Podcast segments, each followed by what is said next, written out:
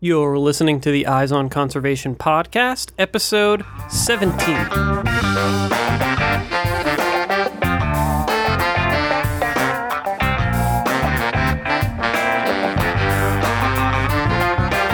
Welcome to the Eyes on Conservation podcast, where we bring you engaging conversations about wildlife conservation issues from all across the globe. I'm your host, Matt Podolsky. Today's episode of the show is a continuation of our ongoing series from field biologist to filmmaker. In the first installment of this series, which we released as Eyes on Conservation episode 9, we talked about the importance of the story outline. In this episode, we'll be talking about camera equipment and shooting techniques. I'll also be sharing some anecdotes from my experience working on my first documentary film, Scavenger Hunt. This film is about the recovery of the California condor and the issue of lead poisoning in wildlife. It's actually a good fit for this month's theme of vulture conservation. So if you haven't already, definitely check out the film. In addition to helping with this guide, it will also provide some important information about conserving vultures here in the American West. So I'm going to jump right in here where we left off and assume that you already have a completed story outline that's been shared with all the people who you want to be involved in your film project. If you have crafted an interesting story and pitched it in a compelling way in your outline, then you should have a crew of characters and volunteers that are excited and energized and ready to help make your story idea a reality. But how to proceed from here? This is the next question. Um, it's time to start shooting, but this can be a daunting task to jump into if you don't have much production experience.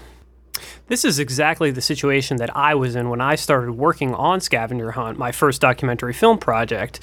Um, I had a whole crew of volunteers who were excited to help out and who were energized about my story idea but I had basically zero actual production experience. Uh, the only film production course that I had taken in college, um, we had shot everything on 16 millimeter film. So as far as uh, uh, producing something on video, uh, I didn't even know where to start.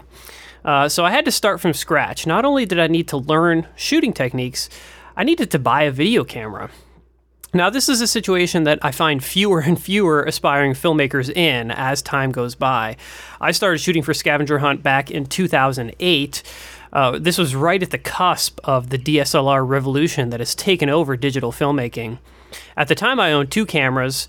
Uh, one was my old Nikon film based SLR, and the other was an old Hi8 video camera that my parents had used to shoot home videos when I was a kid. So uh, without question, I needed a new video camera, and DSLRs weren't yet a viable option for shooting HD video at that time. I ended up buying the Canon HV30. It's a great little camera, a very reasonable price. Um, it's the, the HV30 is an HDV camcorder, meaning that it records 1080i resolution footage to standard DV tapes. While a tape based camera would not be on the top of my recommendation list at this point, at the time, it seemed like a pretty good option.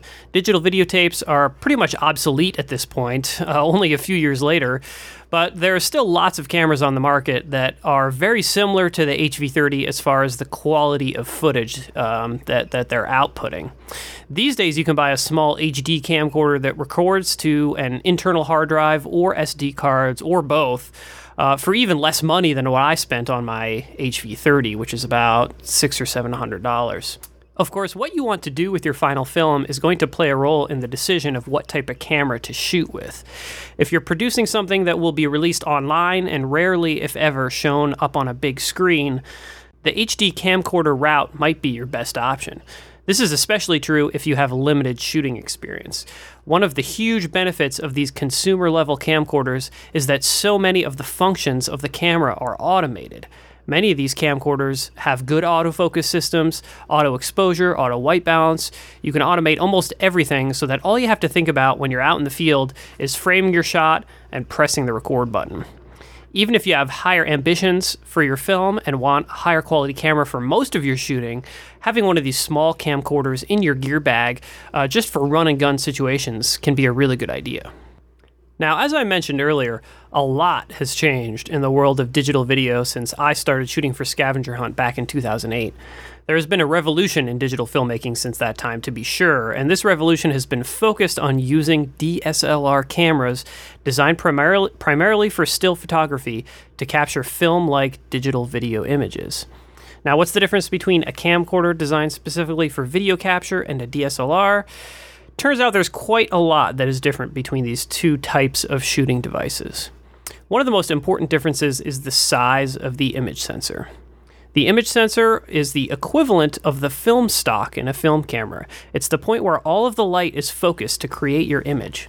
One of the most fundamental differences between a small camcorder and a DSLR is that most camcorders have a very small image sensor, whereas DSLRs have a substantially larger image sensor. This turns out to be pretty important for a number of factors, including the overall quality of the image that you're capturing. With a smaller image sensor, even if your resolution is the same, you most likely are going to end up with a noticeably lower quality image compared to something shot with a larger sensor. Part of the reason for this is that with a smaller image sensor, the same amount of data is being crammed into a much smaller space. But another part of the reason for this is tied to a difference in the overall aesthetic of the image.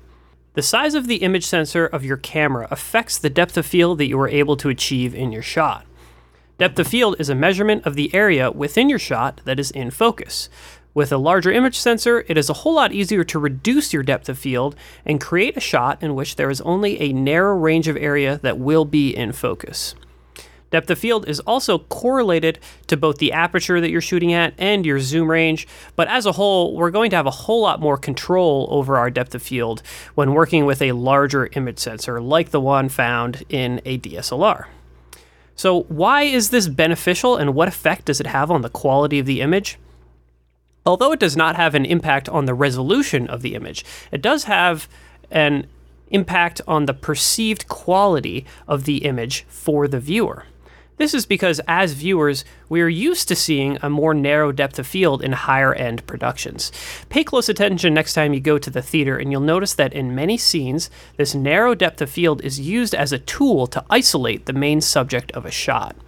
This helps the viewer know what they should be paying attention to within the shot.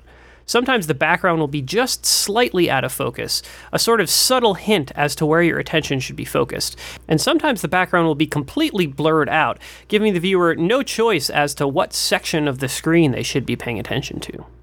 So, having the ability to make adjustments to your depth of field can actually be a great way to direct the attention of your viewers and show them what's important within a shot.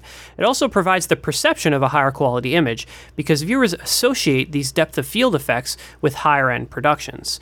Uh, although most viewers are, of course, doing this uh, unconsciously, it, it is still happening. Now, changing the size of a camera's image sensor affects more than just your control over depth of field. It also plays an important role in the angle of view that you will get with different lenses, as well as your camera's sensitivity to light. If you will be shooting in low light conditions, a DSLR system is often a good way to go. That large image sensor is able to capture much higher quality images in low light conditions than any camcorder. That is, unless you need to record in extreme low light conditions, in which case, and this is a side note here, you'll want a camera with a removable IR filter. All cameras have an infrared filter for normal shooting conditions, uh, but if you want to capture images in the absence of almost all visible light, some cameras have an option that allows you to basically slide this filter out from in front of the image sensor so you can capture images in infrared. Unfortunately, camera companies are not legally allowed to offer this option on a camera unless it's branded as a pro type camera. I guess they're concerned about people using IR f- cameras to spy on people. Um, this has not always been the case. My old Hi8 video camera actually has this functionality, and it's one of the main reasons that I've kept this camera in my toolkit. Another benefit of a DSLR system is the fact that it is an interchangeable lens system. The lens plays a huge role in the end quality of the image that you capture, and with a small camcorder, you're basically stuck with the built in zoom lens. You get what you pay for as far as lenses go. They tend to hold their value uh, extremely well. So if you buy an inexpensive camcorder, you're also buying an inexpensive lens. With a DSLR, however, you have a whole lot more freedom when it comes to lenses. If you don't like the look of the kit lens that comes with the camera, you can go out and buy any lens you want um, and have a whole lot more control over your image. And there are lots of lenses out there to choose from. Not only do you have all of the modern lenses, um, which all have electrical connections to the DSLR camera body, allowing you to control the aperture and focus automatically, but you also have older lenses uh, that don't have these electrical connections to choose from. And if you're comfortable adjusting focus and aperture manually, which a lot of videographers actually prefer to shoot in this way, you can get great deals on older lenses that can give you really beautiful images. Of course, the types of lenses that will be compatible with your DSLR will be dependent on the model of camera body that you choose, uh, but we'll get into that a bit later in the episode. And now we get to the downside of utilizing a DSLR system for shooting video, which is that most DSLRs are not designed with video in mind. This has been changing in recent years, with more DSLRs including features that are appealing to videographers, but especially if you're working with a DSLR body that is a few years old, your video functionality will be a bit limited. There are lots of components to this, but just the simple ergonomics of the DSLR body is one to consider, as well as specific features that we have come to expect with dedicated video cameras like focus and exposure assist. One of the most important factors to consider, however, is the compression that is used to save the actual video file to your SD or CF card. Almost all DSLRs record to H.264 footage. Uh, some limit resolution to 720p, some go to full 1080p, and there are variations as far as the frame rates that you're able to capture at. It's nice to have the option to record full 1080p footage at 60 frames per second, which is twice the frame rate of standard video, since this allows you to slow the action down two times. But this is a, a functionality that is a bit rare to see, especially in some of the older DSLRs. So, you have several options when confronted with the limitations presented by shooting video with your DSLR. One is to work within these limitations and possibly supplement your shooting with a second camera, which you could use in situations when you need those video camera specific functions such as autofocus and auto exposure. Another option would be to look into buying a hybrid, a camera that has many of the video functionalities that we've discussed, but also has some of these benefits of the DSLR mirrorless interchangeable lens system cameras have become increasingly popular over the past few years, and we now have every major camera company releasing a camera uh, that fits within this category. This type of system gives you the freedom of an interchangeable lens system, along with the ease of use and some of the automatic video functions of a standard video camcorder.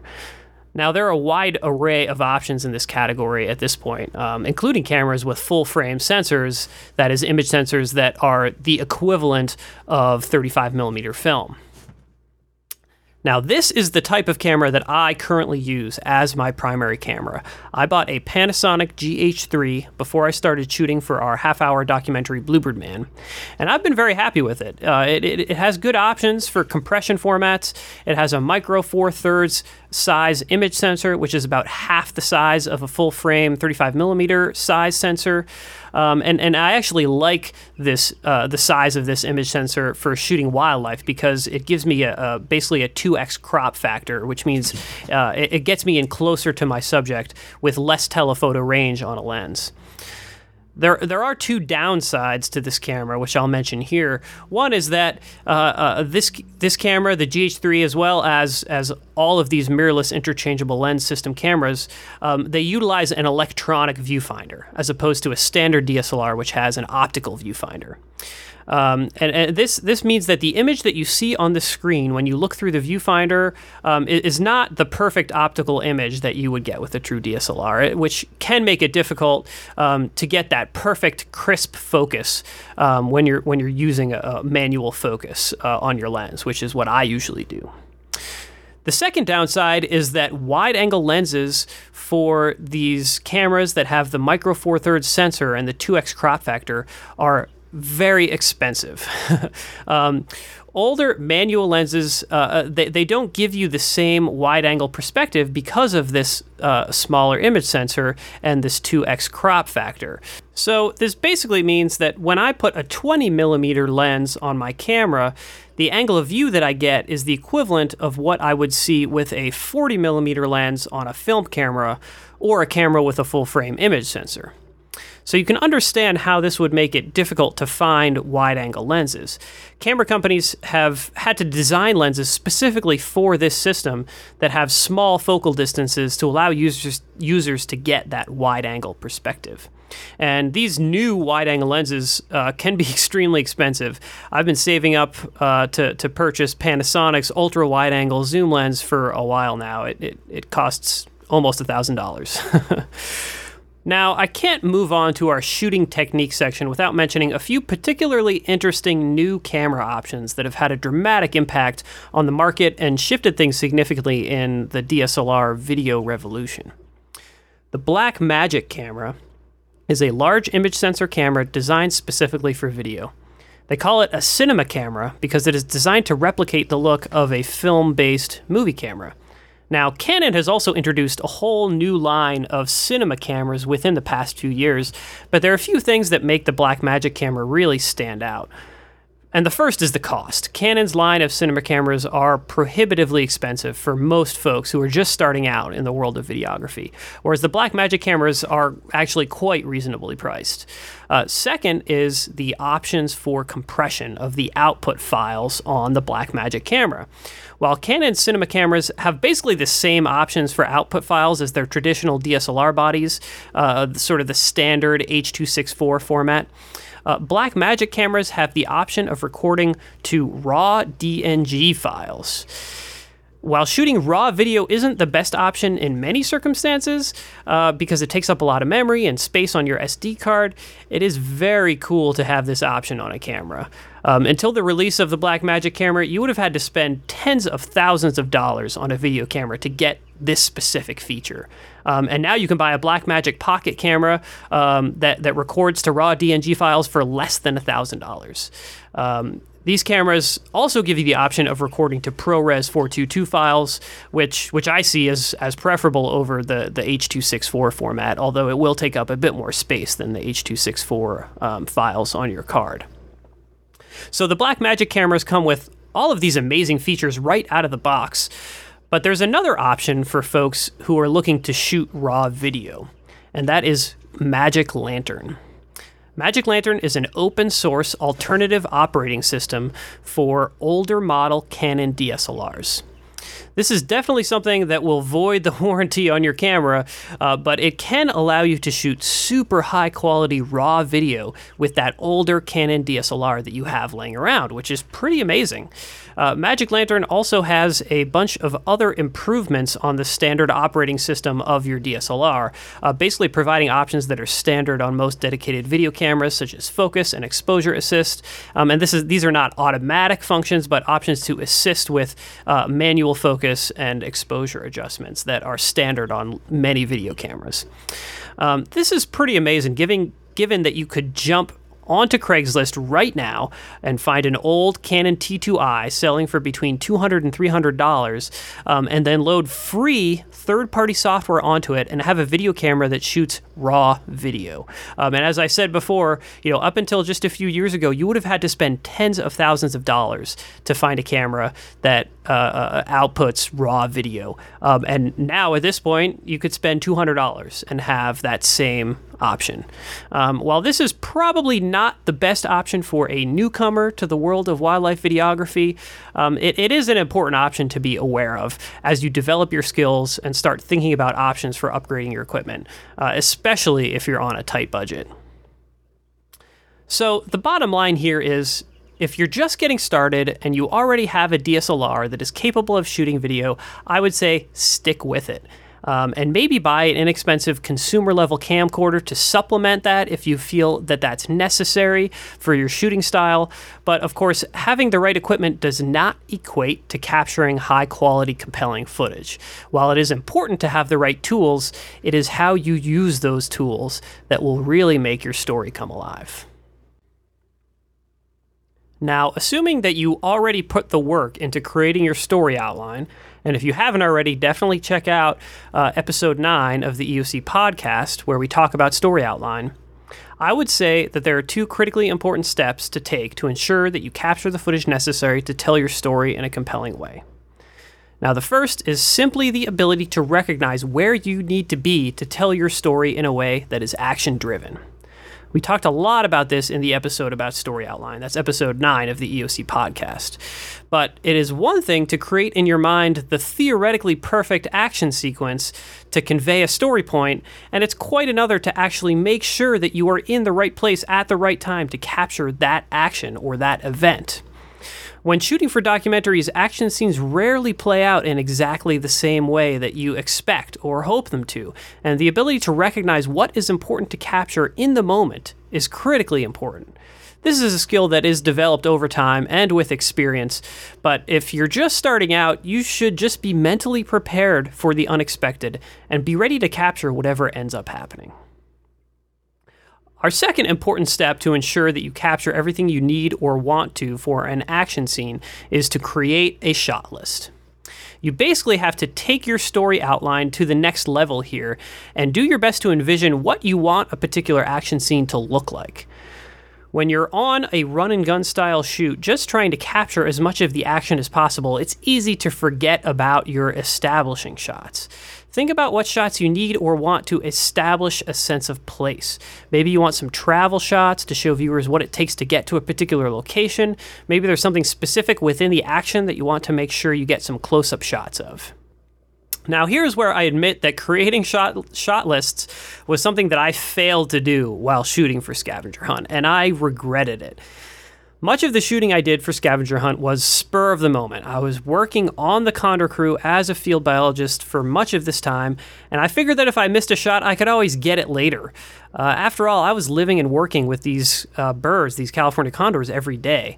Although I did end up with plenty of footage to tell my story, it was a struggle to find the right clips to piece everything together in a coherent way.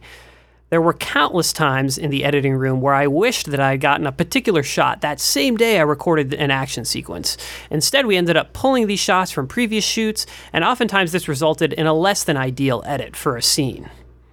In comparison, when shooting for our half hour documentary Bluebird Man, I did compile shot lists every time before heading out into the field for a day of shooting, and it is amazing the difference that this simple step made. Not only did it make the editing process a whole lot easier, but I, I strongly feel that it resulted in a better told and more compelling story overall. Now, I've saved what is perhaps the most important component of a successful documentary video shoot for last, and that is recording your audio. I cannot overstress the importance of good quality audio for a documentary. I believe that it is more important than your video quality. Viewers will be forgiving of lower quality video if you have a compelling story. But if you have low quality audio, you have no story. Your dialogue is what tells your story, and if folks folks can't understand what someone is saying, then your story isn't there. Uh, poor quality audio can also be very distracting, uh, I think significantly more so than lower quality images. So you really have to pay special attention to your audio. Recording high quality audio can often be a challenge, especially if you're shooting an action scene and you really need to get crisp recordings of dialogue in the field. So, here are a few tips for making sure that you capture that dialogue that you need for your story when out in the field. Set up your main character with a lavalier mic. There are a couple of ways to do this when working in outdoor field conditions where a wired microphone connected directly to your camera is not an option. The first and most expensive is to buy a wireless lavalier setup. A high quality wireless lav will run you between six and eight hundred bucks, um, which is a lot, but it is a very nice tool to have in your kit. It allows you to capture your character's dialogue uh, when in the field, just like you were sitting down for an interview. Um, and it, it's also very nice to have that audio synced up with the video file right from the beginning. The second option is to buy a small field recorder. I use a Zoom H1, with a simple 1 8 inch external mic input, as well as an inexpensive wired lavalier mic. Um, I use the Audio Technica ATR 3350 lavalier mics. They're very cheap and they sound great. These two items together will run you between 100 and 150 bucks. Now, before heading out in the field, you just set up your subject with a lavalier mic, connect it to the field recorder, and then tell your subject to put the field recorder in their pocket. Make sure the levels sound good, and then you just have to remember to turn the thing on and press record before you start your shoot. An added benefit to this setup over the wireless lavalier setup is that it doesn't matter how far away your subject gets from you. You know that you'll have a good, clean audio signal no matter what, no matter where they are, uh, as long as you have enough battery power, of course, and enough space on your SD card. It's a good idea to have a shotgun mic recording audio during your shoot as well. Now, in an ideal world, you would have two people helping out with a shoot one person in charge of video recording and one in charge of audio. If you have a dedicated person for recording audio, I would recommend the use of a field recorder. And this is an, an, additional field recorder in addition to the one that is sitting there in your subject's pocket connected to that lavalier mic. I use a Fostex FR LE uh, field recorder in situations like this. It has two XLR inputs, so you can connect really high quality uh, uh, microphones to this, um, including a shotgun mic as well as a lavalier if need be. This does create some added post production work. You have to sync your audio file up with the video, but luckily for us, there is new software available that automatically syncs the footage up for you, meaning that the days of starting out each shot with a clapboard are over. Now, if you're running a shoot by yourself, as I often do, a good option is to have a small shotgun mic attached to the top of your camera. Back in the day of tape based video cameras, this was a big no no since the mic would pick up the hissing and clicking of the tape motor inside the camera. But these days, digital video cameras are pretty much silent, and you can get good quality audio this way as long as you're mindful uh, to reduce the noise that you make in sort of holding and, and operating that camera. Um, I, I, will stress that even if you have your subject wired up with a lavalier and a separate small field recorder, it's still a good idea to have this shotgun mic hooked up and recording. Uh, that way, you have two audio options to choose from. Uh, or if you forget to press record on that field recorder in your subject's pocket, as I've done a few times before, then you still have a usable audio track to work with at the end of the day. When shooting for scavenger hunt, uh, one of my first purchases was an audio field recorder, uh, which was that Fostex uh, FRLE I mentioned earlier, as well as a shotgun mic and a wired lavalier mic. This setup worked great for interviews, but for action sequences, I ran into some issues. I didn't have a way to wire up my subjects with a lavalier mic when shooting action out in the field. And for most of my shoots, I was by myself and I didn't have enough hands to lug my bulky field recorder and my high quality shotgun mic around, so I relied on the audio from my small shotgun mic that was attached to the top of my camera. Now, this was a decent mic, the kind that plugs directly into the eighth inch external mic input on the camera, um, but as I mentioned earlier, I was using a tape based camcorder, which means that the high frequency hum of the tape motor was ever present in the audio mix. Because this was the only audio track that I recorded for many of my action sequences in the film, we had to figure out a way to eliminate this very distracting background noise we ended up paying someone to identify the frequencies present in this background noise and eliminate them from these audio tracks. This took many hours of work and resulted in us going over budget on our audio mix. Plus, the audio quality in these scenes was still not ideal, even after all this work was put into it. Uh, the problem was that the frequencies had to be eliminated, but this had changed the sound of the dialogue in the mix. Um, if I had used a lavalier mic connected to a smaller field recorder, as I recommend here, um, I, I, would have gotten a much better quality audio um, and, and I would have spent significantly less money overall. So let's recap. We've learned that there are lots of camera options out there, and that the advent of the use of the DSLR for video has dramatically changed the landscape in just a few short years. If you're just starting out as a videographer, use the camera that you have available at your disposal, if at all possible. Chances are that that DSLR you've been using to capture stills is also capable of collecting really nice video. If you're looking to move beyond the restrictions of a standard DSLR or consumer level camcorder, think about mirrorless options, specifically the Blackmagic cameras. If you're looking to move to that next level and are on a very limited budget, do some research on the Magic Lantern operating system for older Canon DSLRs. Be sure to create a shot list before heading out into the field for a shoot. That is a must. And be flexible when you're out there shooting in the field and be ready to capture the unexpected. And lastly, don't forget about audio. Have a plan for how you will capture high quality audio when you're out in the field. So there it is, part two in my transition from field biologist to filmmaker. This was a dramatic step for me since I had practically zero production experience when I jumped into shooting for my film Scavenger Hunt. Writing the story outline seemed pretty easy for me in, in comparison because I had to develop this whole new skill set just to start shooting. I learned a lot of hard lessons while shooting for Scavenger Hunt, and, and I continue to learn lessons while out on shoots today.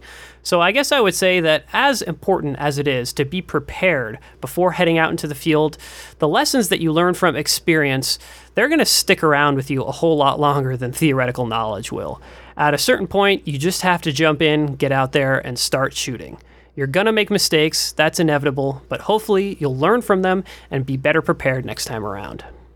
And of course, if you have any questions about any of the topics that I've been discussing here, you can head on over to our show notes page for this episode and leave a comment. I'll be reading all these comments and doing my best to respond to any questions that folks might have. You can find those show notes at wildlensinc.org slash EOC17. That's wildlensinc.org slash EOC17. We're also in the process of designing a brand new how to section on the Eyes on Conservation website, which will include a way for listeners to pitch story ideas for wildlife or conservation themed documentaries directly to our team of producers at Eyes on Conservation. Keep your eye on our brand new website, eyesonconservation.org for this new section and the opportunity to pitch your story to us. Many of our Eyes on Conservation videos come directly from our growing community of aspiring wildlife filmmakers, and each year we select a handful of these story ideas to develop into Eyes on Conservation docs, which are released as a part of the series online and also screen at film festivals, education centers, and in classrooms all around the world. If there are folks out there who haven't yet seen my feature length film, Scavenger Hunt, which we, I talk about throughout this episode, um, you can watch it at scavengerhuntfilm.com or head over to the show notes page for this episode, and I'll include a link to watch the film there. I'll also have some links to additional resources up on the show notes page. So if you're cur- curious to learn more about the video and audio gear options that I discussed here in the episode, definitely head on over and I'll have links to uh, some of that information. Again, those show notes are wildlensinc.org slash EOC17. This episode was produced by myself, your host, Matt Podolsky. Our theme music is by The Hugo.